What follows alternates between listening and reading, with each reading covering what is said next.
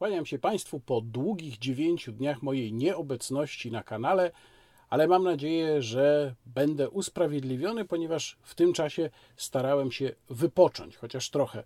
O czym za chwilę Państwu zresztą powiem, ale przede wszystkim, jak zwykle, podziękowania dla wszystkich mecenasów, którzy zdecydowali się wspierać kanał i podziękowania dla wszystkich subskrybentów kanału, których jest już ponad 10 tysięcy. To bardzo miłe, bardzo Państwu dziękuję. Proszę, dawajcie Państwo również znać innym, jeżeli chcieliby moje materiały oglądać, mogliby je zasubskrybować, będę bardzo zobowiązany. Starałem się wypocząć, bo po pierwsze, żaden urzędniczyna państwowy nie będzie mi mówił, że mam siedzieć w domu i nie będzie mi zabraniał wyjeżdżać. Po drugie, zdaję sobie sprawę z tego, z czego pewnie i większość z Państwa zdaje sobie sprawę, że taki wypoczynek i oderwanie się od tej miejskiej codzienności, zwłaszcza jeżeli musimy na co dzień obserwować politykę, co bywa bardzo męczące, jest po prostu potrzebne nie tylko dla zdrowia psychicznego, ale też dla zdrowia fizycznego i odporności, które przecież są powiązane także ze zdrowiem psychicznym. Więc pojechałem do Zakopanego. Tak, w Zakopanem da się znaleźć miejsce do spania. Z miejscem do zjedzenia na miejscu czegoś już jest trudniej, ale wszystkie te niedogodności absolutnie wynagradza to, co można zobaczyć przy takiej zimowej pogodzie, jak się wejdzie na szlak. Tu Państwo widzą kilka mm, zdjęć, które cyknąłem z Doliny Kościeliskiej, ze szlaku na e, Wiktorówkę. Miejsca, które pewnie wszyscy miłośnicy Tatr doskonale znają. Jest też cmentarz na Pęksowym Brzysku, niesamowite klimatyczne miejsce w Zakopanem, a szczególnie pod tym śniegiem wyglądające wręcz bajkowo i niesamowicie.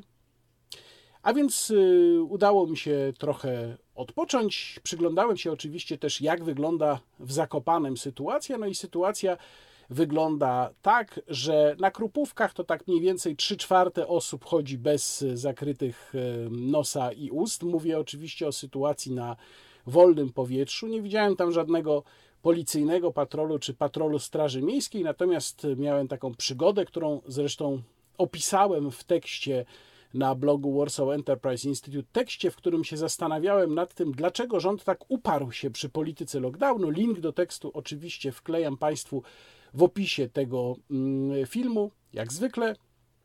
Otóż szedłem sobie E, ulicą i ni stąd, ni zowąd rozległ się prawie nad moim uchem głos proszę założyć maseczkę, taki z megafonu. Rozejrzałem się, skąd ten głos dobiega, ale nie zobaczyłem żadnego radiowozu, żadnego policjanta, który by stał i tam przez megafon coś takiego mówił i dopiero po chwili zorientowałem się, że najwyraźniej to tajniacy w czarnym BMW, które mnie minęło. Musieli ten komunikat nadać, więc jak widać w Zakopanem nawet nieoznakowana policja pilnuje, żeby obywatele nosili maseczki. Co jest oczywiście kompletną fikcją, bo na przykład w busach, które stanowią znaczącą część komunikacji w Zakopanem i wokół Zakopanego, tego zakrywania ust i nosa no, nikt nie pilnuje. To tylko zależy od pasażera, czy wsiadając będzie miał zakryte E, usta i nos, czy nie. Kierowcy również na to nie zwracają uwagi, a akurat tu uważam, że powinni, dlatego że dla wzajemnego komfortu w takim e, miejscu jak bus usta i nos powinno się mieć akurat zakryte. Więc oczywiście żyjemy w świecie fikcji, co już wielokrotnie Państwu mówiłem. Natomiast jak Państwo być może zauważyli, jeżeli Państwo obserwują mojego Twittera, do czego również namawiam, to wywołałem pewną burzę w drodze do Zakopanego. Sytuacja wyglądała tak, że na drodze krajowej numer 7, niedaleko za zjazdem z ekspresówki, która tam kilkadziesiąt kilometrów od Krakowa się kończy niestety i potem jest jeszcze kilkadziesiąt, chyba 60 kilometrów do przejechania taką bardzo nieprzyjemną właśnie drogą krajową numer 7. Jedzie się właściwie cały czas, prawie cały czas przez obszary zabudowane. No i w pewnym momencie mm, zaczęła się śnieżyca. Właściwie nie bardzo było wiadomo nawet, gdzie jest y, jezdnia, bo tak ją bardzo zasypało. Ja jechałem tylko kierując się tym, gdzie jedzie samochód przede mną. No i w pewnym momencie zobaczyłem, że tam gdzieś dalej błyskają światła awaryjne, czyli że prawdopodobnie samochody stoją. Zacząłem hamować, okazało się, że ABS się natychmiast włącza, było ślisko kompletnie. E, zatrzymałem się. W pewnym momencie, zresztą z niejakim przerażeniem, zobaczyłem, że stojący samochód zaczyna się przesuwać po jezdni. Tak było ślisko.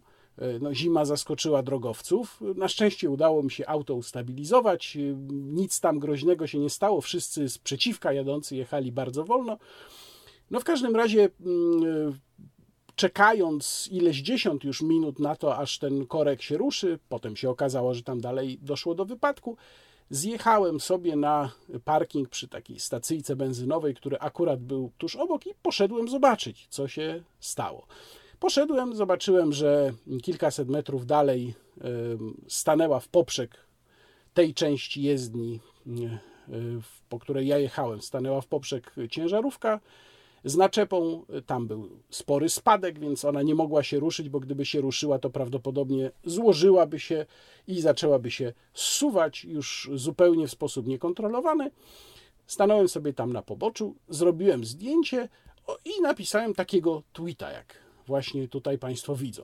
Dlaczego ja go napisałem? No, napisałem go dlatego, że klimatyści kiedy w zeszłym roku, jak Państwo pewnie pamiętają, była piękna, bardzo ciepła, słoneczna zima. Ja pamiętam, że byłem we Wrocławiu 1 lutego.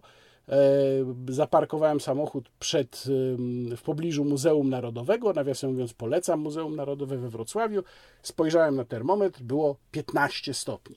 1 lutego. No i wtedy klimatyści pisali: Proszę bardzo, to jest dowód na globalne ocieplenie. No więc na zasadzie pewnej analogii ja pokazałem, co się tam stało przede mną, jak ta droga wygląda i napisałem, no i gdzie to globalne ocieplenie, prawda? No i okazało się, że to wywołało burzę sprzeciwów, gdzie ludzie pisali mi, czy pan nie odróżnia pogody od klimatu? No tak się składa, że to akurat dokładnie ja pisałem klimatystom, którzy mówili, proszę bardzo, jak jest ciepło, jakie globalne ocieplenie. Ja im pisałem wielokrotnie, pogoda to pogoda, a klimat to zupełnie co innego. Klimat się bada na przestrzeni kilkunastu co najmniej lat, albo wielu dziesięcioleci, żeby zobaczyć, jak on się zmienia. Ja oczywiście nie będę tutaj wchodził teraz w dyskusję mm, na temat zmian klimatu, tego, czy globalne ocieplenie jest, czy go nie ma. Odsyłam wszystkich, którzy są ciekawi moich opinii, między innymi do wywiadu, który zrobił ze mną na ten temat e, swego czasu Jakub Wiech, z którym zresztą się dosyć mocno w tych sprawach nie zgadzam, ale generalnie uważam go za bardzo e, dobrego, rzetelnego, zdolnego młodego dziennikarza, choć akurat w tej sprawie tu bym się mocno z Jakubem um, spierał. E, jedna rzecz tylko, którą chcę powiedzieć, żeby zakończyć ten e, wątek nieco humorystyczny, jest taka, i powtarzam ją zawsze.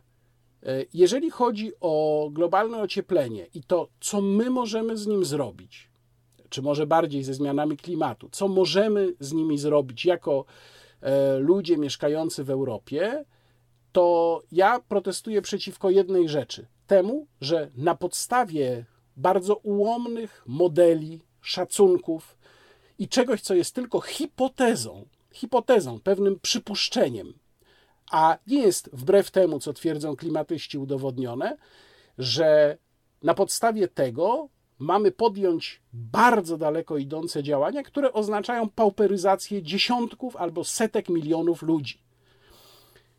Tutaj powinniśmy ważyć rację i ważyć to, co jest pewne, a co jest tylko przypuszczeniem, bo to, że zbiedniejemy dramatycznie, jeżeli pójdziemy w tę stronę, to jest absolutny pewnik.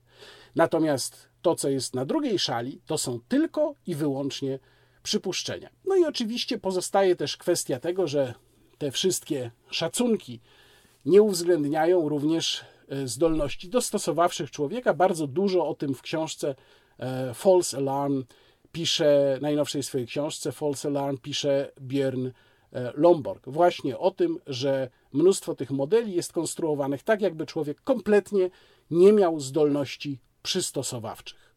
No ale skoro zakopane, to mm, również góralskie weto, a może bardziej akcja otwieramy, bo ja akurat do mm, samej tej akcji z Podhala z panem Pitoniem na czele, to nie jestem specjalnie przywiązany. Zresztą chodziłem po Zakopanem, próbując znaleźć jakąś otwartą restaurację, do której bardzo chętnie bym poszedł.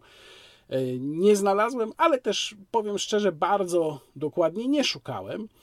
E, jest interaktywna mapa takich miejsc, które się otwierają. Link do tej mapy zamieszczam Państwu w opisie filmu, ale proszę nie sugerować się tym, że na niej jest stosunkowo niedużo lokali, ponieważ właściciele bardzo często wybierają taktykę otwarcia po cichu. Kto chce, przyjdzie lub zobaczy otwarty lokal, to wejdzie.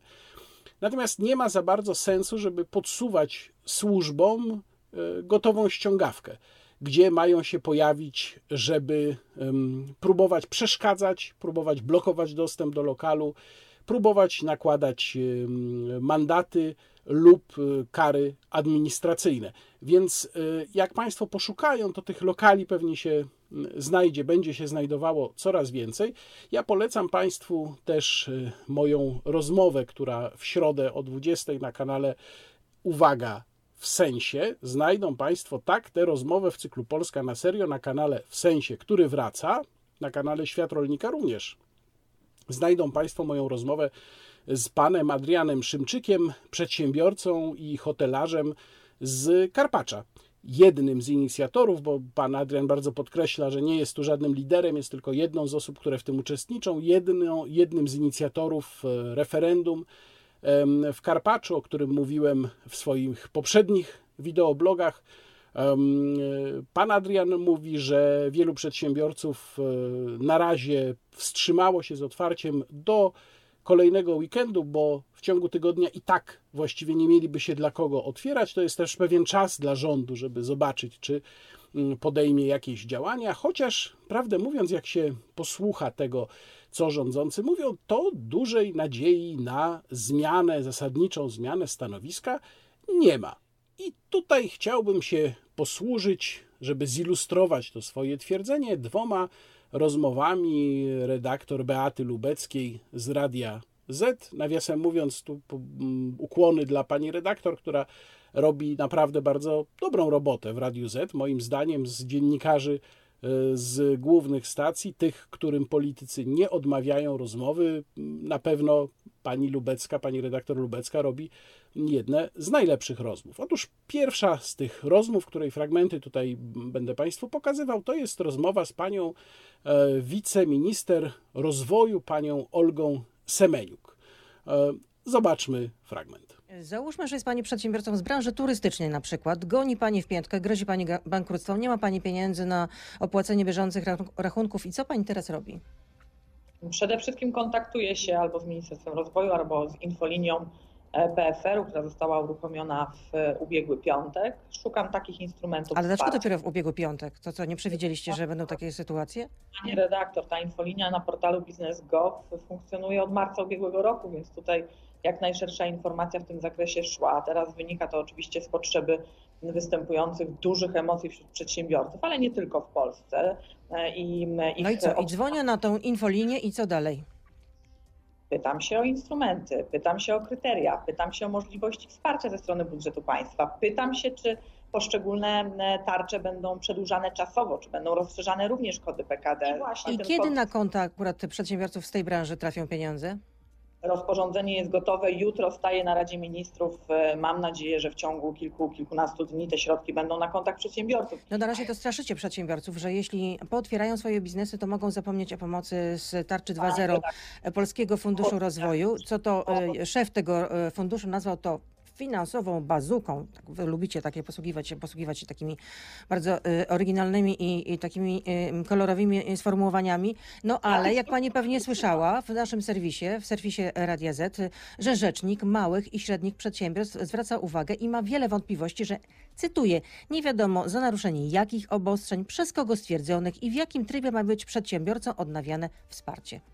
Panie redaktor, przede wszystkim my nie straszymy. Ja chciałam podziękować tutaj przedsiębiorcom, bo to bardzo straszy opozycja, e, niestety bardziej politycy nie, nie, straszą nie, chwileczkę. No, rzecznik ministerstwa, e, rzecznik małych i średnich przedsiębiorstw nawet usiłował się dowiedzieć, doprecyzować pewne rzeczy i odsyłano go od, od Annasza do Kajfasza. Nie wiadomo, kto powinien odpowiedzieć na pytania. Czy pani jako Ministerstwo Rozwoju, czy Ministerstwo Zdrowia, czy Kancelaria Premiera. No co to za chaos, co to za galimatias? Jak mi pozwoli Pani dokończyć, Bardzo to proszę. wyjaśnię oczywiście. Absolutnie nie ma tutaj mowy o żadnym straszeniu. My jesteśmy po prostu w permanentnym dialogu z przedsiębiorcami. Mało tego, od piątku infolinie, które zostały uruchomione, wskazują na to, że przedsiębiorcy naprawdę wspólnie chcą rozmawiać. To nie jest tak, że reagują w jakikolwiek sposób antagonistyczny. Za to bardzo dziękuję. My jesteśmy w dialogu. Oczywiście e, komunikowaliśmy razem z premierem Jarosławem Gowinem, że te środki finansowe z budżetu państwa nie mogą być kierowane do przedsiębiorców, którzy nie chcą zgodnie z rozporządzeniem funkcjonować. A jak pochylmy się na moment nad tym, co tutaj pani mm, Semeniuk mówi. Tu muszę powiedzieć, że bardzo bawi mnie to e, pierwsze, e, ta pierwsza propozycja pani redaktor Lubeckiej, która mówi do pani wiceminister Semeniuk, załóżmy, że pani jest przedsiębiorcą. No, powiedziałbym tak, to jest założenie dosyć karkołomne, jeżeli wziąć pod uwagę, że pani Semeniuk to w swojej karierze obok przedsiębiorcy nawet nie stała ponieważ cała jej kariera opiera się na administracji publicznej, tudzież na dobrych koneksjach partyjnych, a zwłaszcza na dobrych koneksjach z panem ministrem Dworczykiem. I to są głównie kompetencje właśnie pani Semeniuk. No ale to pomińmy. Teraz, co dalej pani Semeniuk mówi w tym fragmencie? No po pierwsze, mówi o tej infolinii już pal diabli, czy ona jest od zeszłego piątku, czy ona jest od 10 miesięcy.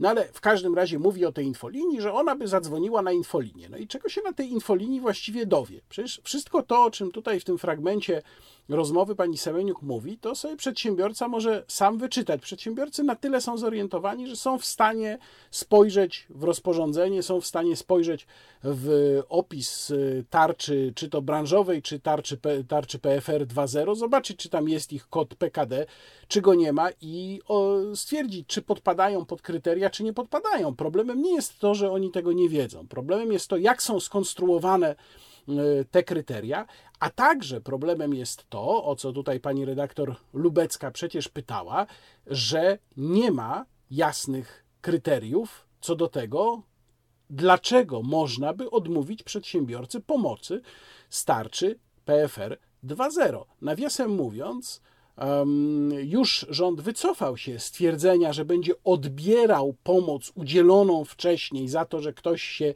nie zastosuje do później wydanego rozporządzenia, bo przecież byłoby to działanie prawa wstecz. Teraz jest mowa o tym, że no, ci, którzy się uruchomią, otworzą, to pomocy nie dostaną. Ale już y, nie wiadomo dlaczego temu szantażowi, bo jest to po prostu szantaż, mieliby ulec ci, którzy się na tę pomoc tak czy owak nie łapią.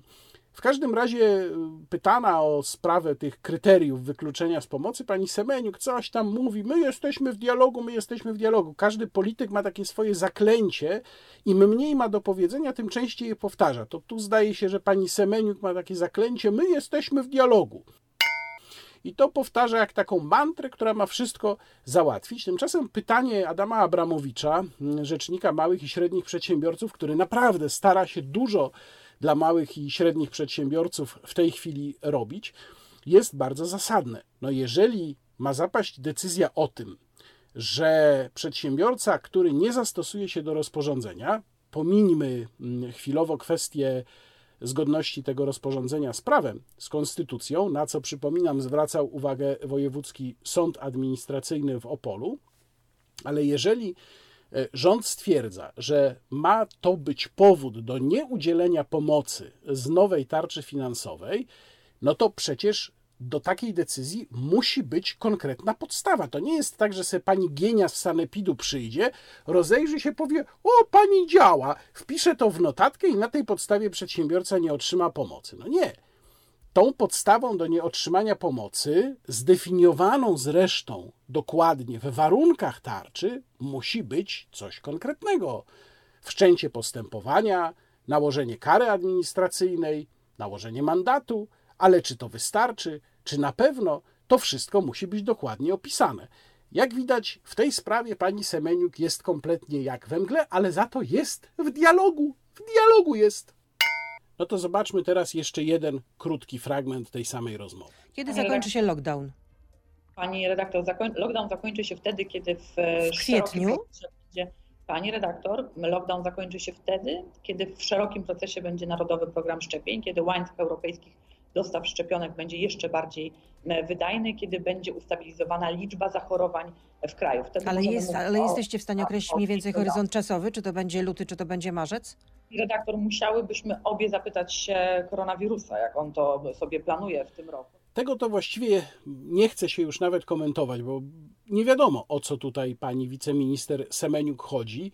Jeżeli by spróbować jakoś przeanalizować jej słowa o tym rozkręceniu procesu szczepień, to musielibyśmy dojść do wniosku, że będziemy w lockdownie przynajmniej do końca 2021 roku, o czym zresztą za chwilę w drugiej rozmowie, chociaż chronologicznie wcześniejszej, e, rozmowie redaktor Lubeckiej z panem profesorem Horbanem. Ja tylko mm, chciałbym Państwa uwagę zwrócić jeszcze na tekst, który opublikowałem w, e, na portalu onet.pl. E, to jest tekst opublikowany w sobotę, czyli dwa dni przed planowanym rozpoczęciem tego masowego otwierania zamkniętych e, lokali, zamkniętych biznesów z, e, należących do zamkniętych przez rząd przymusowo branż i tam odwołałem się do znanej piosenki Wojciecha Młynarskiego z 1984 roku, zresztą ostatniej piosenki, do której muzykę napisał Jerzy Wasowski, ballada o dwóch koniach. Tam, jak wiadomo, e, jest mowa o koniu grzecznym, koniu e, niegrzecznym i o woźnicy, który stanowisko to kierownicze bardzo lubił był. No i finał tej ballady jest taki, że ten woźnica dnia każdego myślał mrużąc ślepia złe, skarce konia niegrzecznego gotów jeszcze kopnąć mnie. Lecz coś przecież robić muszę, albo z kozła ruszać precz, autorytet się mnie kruszy, autorytet walczna rzecz. No i właśnie władza, wadza, władzuchna jest na tym etapie, że autorytet się jej kruszy, a autorytet ważna rzecz. A kończyła się ta opowieść tak, że po czym w stajni już przy żłobie ten woźnica bat swój brał, brał go tęgo w dłonie obie i grzecznego konia prał. A do niegrzecznego mawiał, strojąc głos na groźny ton, jak się będziesz draniu stawiał, to zarobisz tak jak on.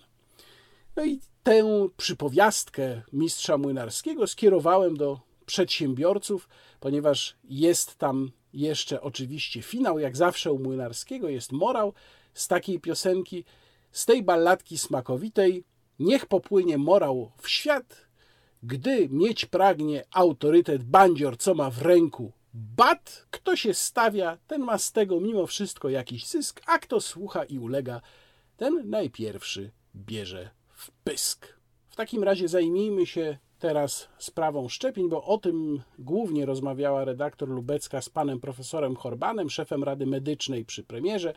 Przypomnę, do znudzenia. Przy premierze jest wyłącznie Rada Medyczna, mimo wielokrotnych apeli nie ma cały czas rady złożonej ze specjalistów różnych, z różnych dziedzin, w tym ekonomistów, psychologów, specjalistów od edukacji. Wiem, że o tym już mówiłem, ale jest to niezmiernie ważna sprawa i brak takiej, takiego ciała doradczego niestety owocuje tym, co mamy, co zresztą właśnie w tej rozmowie z panem profesorem Horbanem za chwilę wyjdzie. Tutaj tylko warto zauważyć, że po pierwsze, jak państwo doskonale wiedzą, ja już tego nie będę teraz opisywał i e, nie będę wyliczał, mamy problem z dostawami szczepionek, to jest pierwsza kwestia. Druga kwestia jest taka, że cały czas nie wiemy, czy szczepionki hamują transmisję wirusa, ani na jak długo dają odporność. A przypomnę, że cała strategia polskiego rządu opiera się na tym, że szczepimy, szczepimy, szczepimy, szczepimy. Jak nie szczepimy, to nie wiadomo, to Armagedon, to nie wiadomo, co się stanie.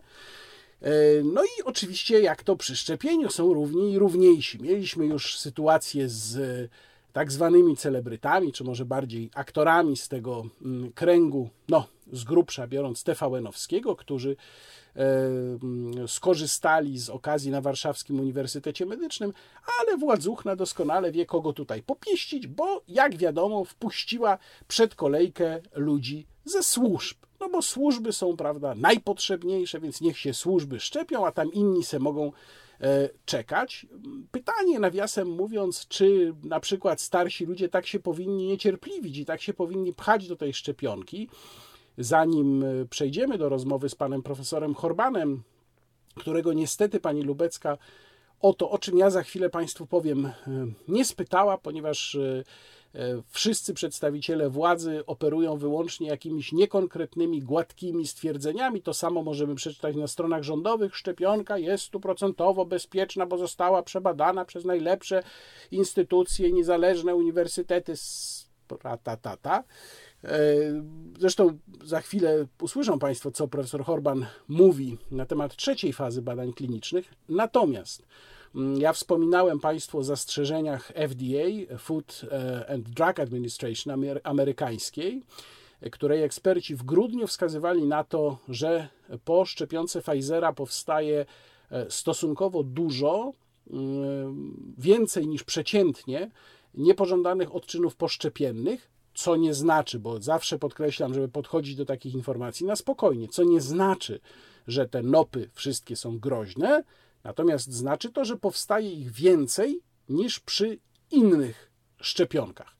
No, ale informacje wydaje się, że bardziej jednak alarmujące e, przyszły z Norwegii. Tutaj opieram się e, na tym, co pisze Bloomberg. To jest poważne źródło. Zresztą Bloomberg odwołuje się wprost do mm, norweskiej E, agencji zajmującej się bezpieczeństwem zdrowotnym.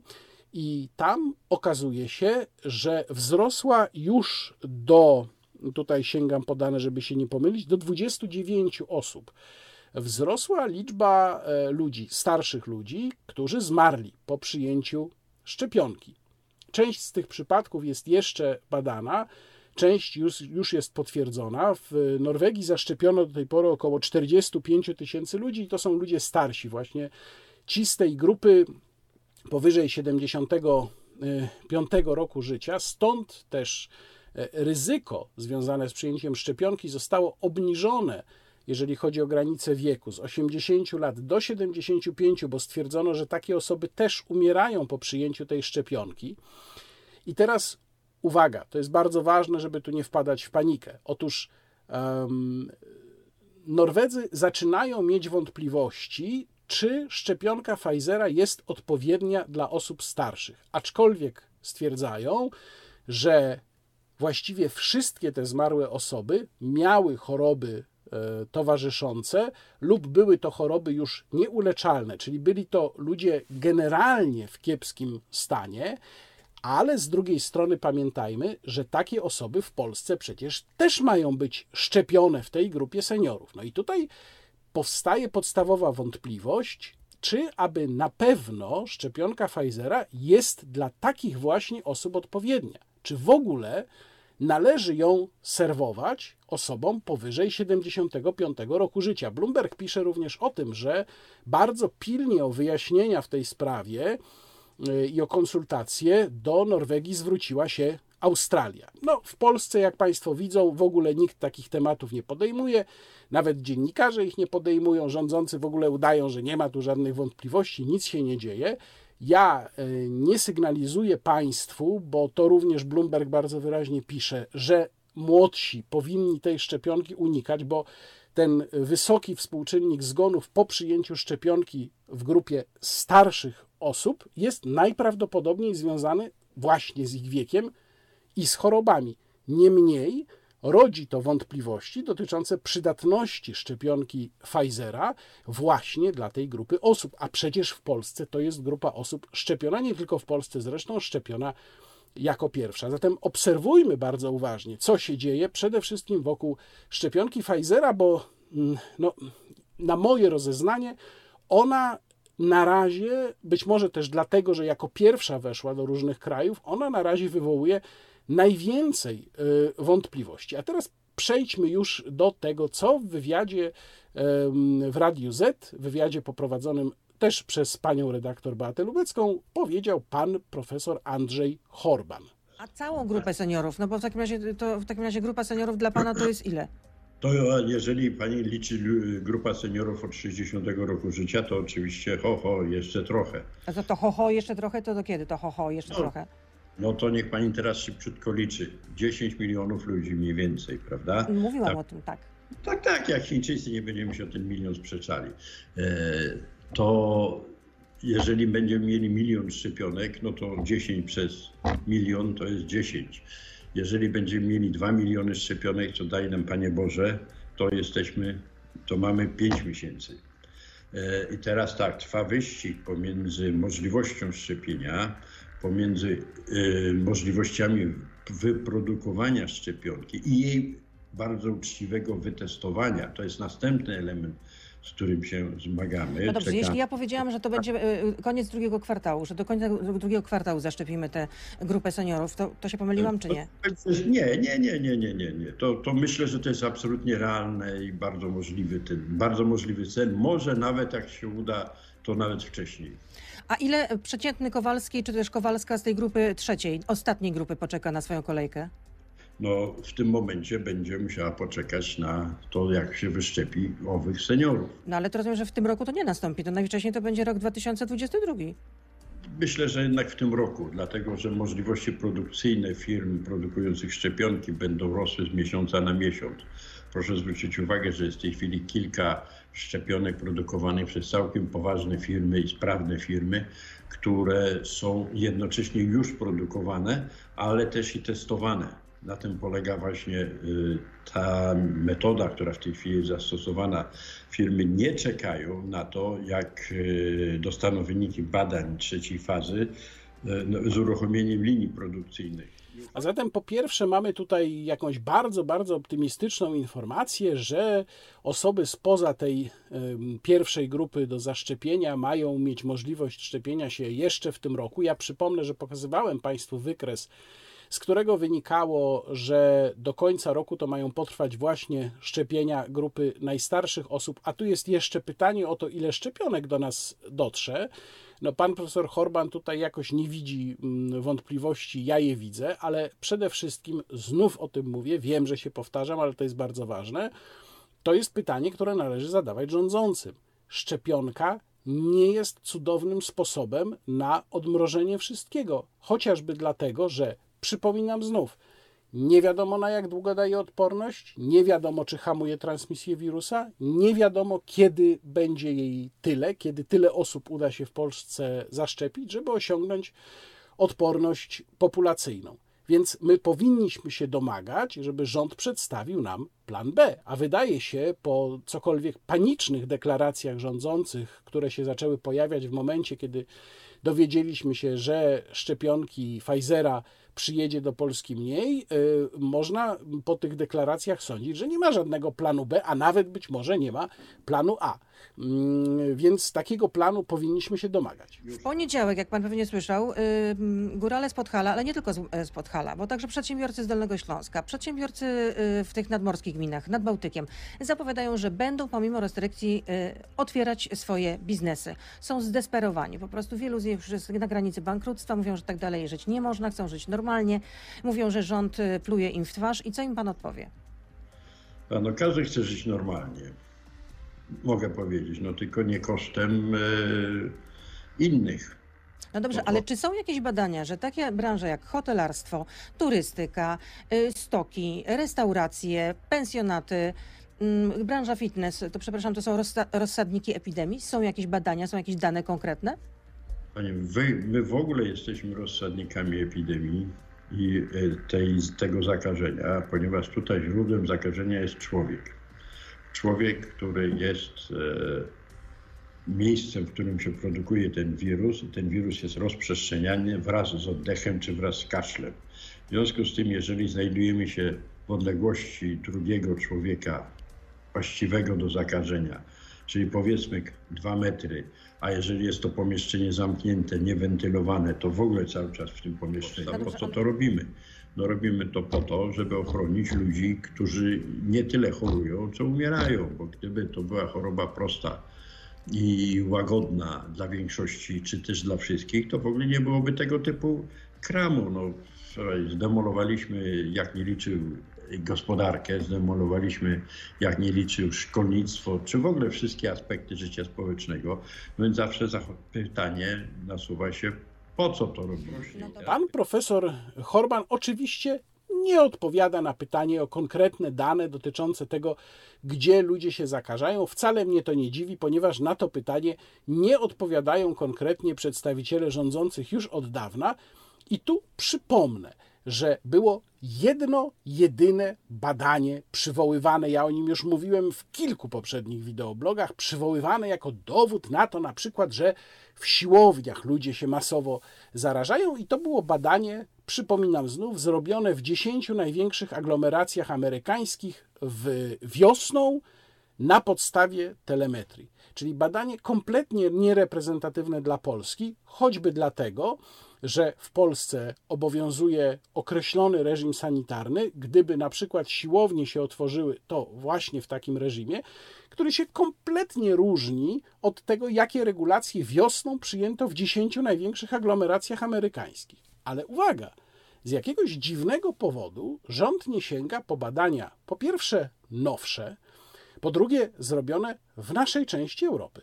Tu Państwo widzą wykres, którego źródłem są badania przeprowadzone przez niemiecki Instytut Kocha.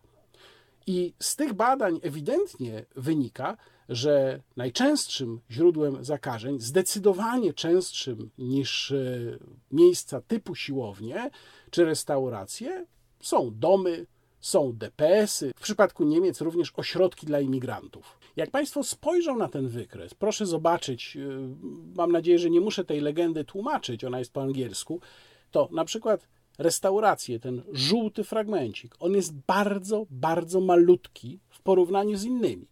I teraz pytanie brzmi, dlaczego rząd tak uparcie, jeżeli w ogóle się na cokolwiek powołuje, to powołuje się na badania amerykańskie, nijak się nie mające do polskiej rzeczywistości, a kompletnie pomija to, że powstały badania i ekspertyzy Instytutu Kocha. Ja tego nie rozumiem, nie umiem sobie tego wytłumaczyć, chyba że jakimś kompletnym y, lenistwem umysłowym, brakiem rozeznania.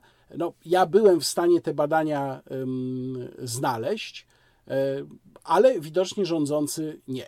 No i wreszcie mamy kwestię pytania o lockdown. Kiedy będzie normalnie, kiedy się skończy lockdown? Na to pytanie rzecz jasna, podobnie jak pani mm, wiceminister Semeniuk, pan profesor Horban również nie odpowiada, a tymczasem znów sięgnijmy do badań, bo takie badania dotyczące skuteczności lockdownu są, zrealizowali je naukowcy z Uniwersytetu Stanforda na podstawie tego, jakie były podejmowane działania w 10 wybranych krajach na całym świecie w pierwszej fazie epidemii. Link do całości tych badań, raportu z badań, znajdą Państwo w opisie tego filmu. Tutaj widzą Państwo krótkie wnioski, i te wnioski są jednoznaczne. Nie znaleziono korelacji pomiędzy przebiegiem epidemii a podejmowaniem działań typu lockdownowego. No i tutaj znów wracamy do pytania, ja trochę się nad tym zastanawiałem w tekście mm, na blogu Warsaw Enterprise Institute, do pytania, dlaczego polski rząd tak się uparł przy lockdownie, y, mimo że według y, planu, który Państwu pokazywałem już wielokrotnie, powinniśmy być w tej chwili większość kraju zdecydowanie w żółtej strefie kilka powiatów czy województw już nawet w zielonej, kilka w czerwonej, ale większość w żółtej. E, nie ma nikogo w rządzie PiS, kto by się zastanowił nad tym, czy w ogóle lockdown ma sens. A tymczasem przecież pan profesor Horban mówi bardzo szczerze. Zdemolowaliśmy, jak nie liczył gospodarkę, zdemolowaliśmy, jak nie liczył szkolnictwo, czy w ogóle wszystkie aspekty życia społecznego. Nie wiem, czy to było zamierzone, e, czy to była zamierzona szczerość ze strony pana profesora, czy po prostu mu się wymsknęło, ale tak, dokładnie tak, to jest bardzo trafne wyznanie. Zdemolowaliście. I pytanie brzmi, po co? Bo gdyby wykazać trochę odwagi intelektualnej, zacząć samemu sprawdzać skuteczność różnych działań, zamiast je bezmyślnie małpować po innych, tak jak to robicie, to być może okazałoby się, że można dobre efekty osiągnąć po pierwsze ufając bardziej obywatelom, Po drugie, nie demolując gospodarki, nie demolując edukacji, nie demolując życia społecznego, co zrobiliście. I za to po prostu powinniście w stosownym czasie odpowiedzieć. Kolejna sprawa, o której chcę Państwu dwa słowa powiedzieć, to jest głośne wystąpienie Jarosława Kaczyńskiego e, w Starachowicach na mszy e, za e, mamę pana prezesa Prawa i Sprawiedliwości, panią Jadwigę Kaczyńską. Tu krótki fragment, ale fragment, który wywołał mm, największe poruszenie. To atakuje. Atakuje nasz kraj, naszą ojczyznę, nasz naród. Atakuje instytucję, która jest centrum naszej tożsamości. Atakuje Kościół, Kościół katolicki. Ja po raz pierwszy przemawiam tu w tym miejscu wewnątrz Kościoła. Sądzę, że dlatego, że tam na zewnątrz stoją ci, którzy służą najgorszej sprawie. Służą w sprawie niszczenia Kościoła, niszczenia naszego narodu. Być może pośród Państwa są tacy, którzy niedawno dwoma czy trzema dniami obejrzeli film, film o aferze Amber. No, film może nie zawsze w łatwym odbiorze, szczególnie dla tych, którzy nie mają jakiejś bliższej orientacji, ale on doskonale pokazuje, na czym polegał mechanizm rządzenia Polską w ciągu tych dziesięcioleci które ostatecznie, mam nadzieję, że ostatecznie zakończyły się dopiero w roku 2015. I co tutaj jest y, dla mnie najbardziej bulwersujące? Przede wszystkim to, że Jarosław Kaczyński, moim zdaniem całkiem cynicznie, wykorzystuje Kościół do swoich politycznych celów, z ogromną szkodą dla Kościoła. Kościół, który moim zdaniem jest niesamowicie ważną dla życia społecznego instytucją i instytucją, na której zasadza się ogromna część naszej tożsamości, ma i tak w Polsce gigantyczne problemy. Rok 2020 był prawdopodobnie najgorszym rokiem dla polskiego kościoła po roku 1989. Nie wiem, na ile to dociera do hierarchów, no ale sądząc po tym, że hierarchowie godzą się na takie sytuacje, jak to wystąpienie prezesa Prawa i Sprawiedliwości, to chyba nie dociera do nich całkiem, bo oczywiście na tego typu wystąpienie musi być zgoda gdzieś z odpowiednio wysokiego szczebla. Wygłaszanie wystąpienia podczas tej mszy już samo w sobie jest y, złamaniem rytu, a jeżeli do tego dodać jeszcze, co pan prezes tutaj mówi w kościele, no to można sobie zadać pytanie, do jakiego stopnia zdaje sobie sprawę z tego, jaką krzywdę wyrządza Kościołowi. I oto mam do Jarosława Kaczyńskiego największą pretensję. On realizuje swój polityczny cel, dodatkowo przy współpracy, w tym wypadku telewizji tak zwanej publicznej, natomiast szkody, które to przynosi wizerunkowi Kościoła, przy współudziale niestety niektórych jego pasterzy, są po prostu niepowetowane. I e, Kościół naprawdę powinien na serio pomyśleć, jak odkleić się od polityków, którzy chcą go sobie zawłaszczyć. Wreszcie ostatni dzisiaj temat, i będzie to temat książkowy. Chciałem Państwu polecić książkę Jolanty Sowińskiej-Gogacz i Błażeja Torańskiego. To jest ta książka. Książka Mały Oświęcim, dziecięcy obóz w Łodzi.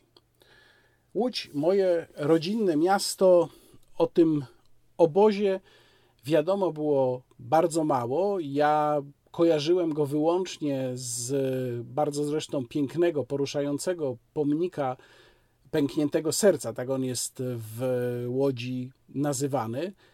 Ale wiedza o tym, co się działo w obozie dla dzieci, faktycznie obozie koncentracyjnym, choć on nosił po niemiecku inną nazwę, Mm, co się działo w obozie przy ulicy Przemysłowej, była dostępna bardzo małej grupie ludzi. Były na ten temat, była już jedna książka na ten temat, e, był film Twarz Anioła z 1971 roku, był też...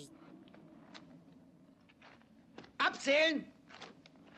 Eins, zwei, drei, vier, fünf, sechs, sieben, acht, neun, zehn, jedenaście, Was? Auf Deutsch, Polacke. Eh? Hinlegen! Und auf! Nieder! Auf! Nieder! Und aufstehen! Und nieder!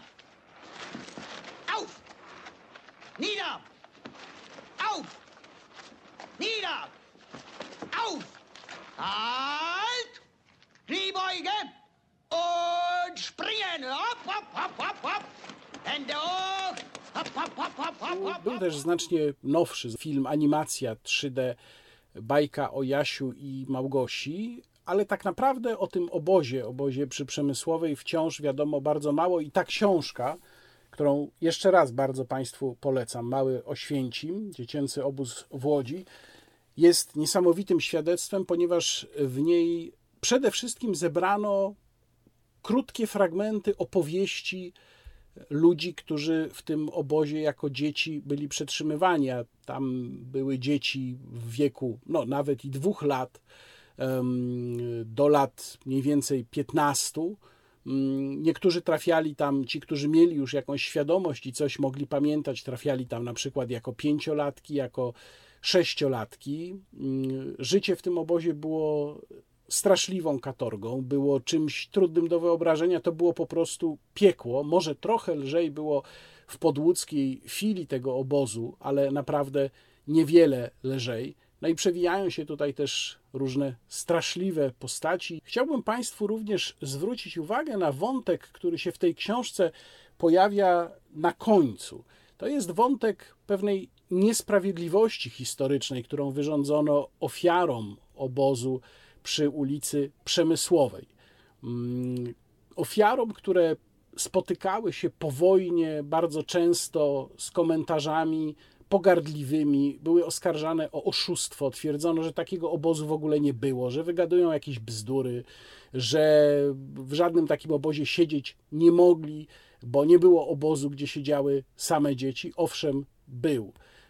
Ci ludzie również uważają i uważają słusznie, że ta historia jest bardzo mało znana, że historia obozów koncentracyjnych, tych znanych obozów koncentracyjnych, no przede wszystkim Auschwitz oczywiście, ale też innych, one są naświetlone, o nich się mówi, o więźniach się mówi jak najwięcej, natomiast właśnie o dzieciach, które były osadzone w obozie przy ulicy Przemysłowej, obozie, który został otwarty w grudniu 1942 roku i w zasadzie do momentu wyzwolenia Łodzi był czynny, nawiasem mówiąc, nie jest do końca jasne, dlaczego kiedy dosłownie o krok byli już od Łodzi Rosjanie w styczniu 1945 roku, dlaczego e, komendant obozu ostatecznie nie wykonał rozkazu jego likwidacji, a to prawdopodobnie oznaczałoby spalenie obecnych tam dzieci, spalenie ich po prostu w barakach, spalenie ich żywcem. Ten rozkaz nie został wykonany, Niemcy się oddalili, a losy dzieci po odejściu strażników, kiedy nagle stały się wolne, też wcale nie są takie różowe. Ta wolność miała często bardzo gorzki smak i o tym również w tej książce Państwo przeczytają. Bardzo mocno ją polecam. To jest sprawa, która absolutnie nie powinna zniknąć. E, przykład nieprawdopodobnego wręcz niemieckiego barbarzyństwa z czasów e, wojny, to zwłaszcza wszyscy z Państwa, którzy mają dzieci, potrafią sobie wyobrazić, przez jaką gehennę musieli ci mali więźniowie przechodzić. Książka Jolanty Sowińskiej, Gogacz i Błażeja Torańskiego, Mały Oświęcim, pokazuję jeszcze raz, polecam, chociaż to jest ciężka lektura. Natomiast link do filmu Twarz Anioła znajdą Państwo w opisie mojego z kolei filmu, bo na szczęście Twarz Anioła jest dostępna na YouTube, podobnie jak bajka o Jasiu i Małgosi. Ja obiecuję, że teraz przerwy pomiędzy wideoblogami będą już y, krótsze, więc proszę wypatrywać, najlepiej proszę subskrybować, a także uruchomić ten y, y, dzwoneczek, który powinien dać Państwu znać, kiedy następny mój materiał na kanale się pojawi. Bardzo serdecznie dziękuję, kłaniam się Państwu, Łukasz Warzecha, do zobaczenia.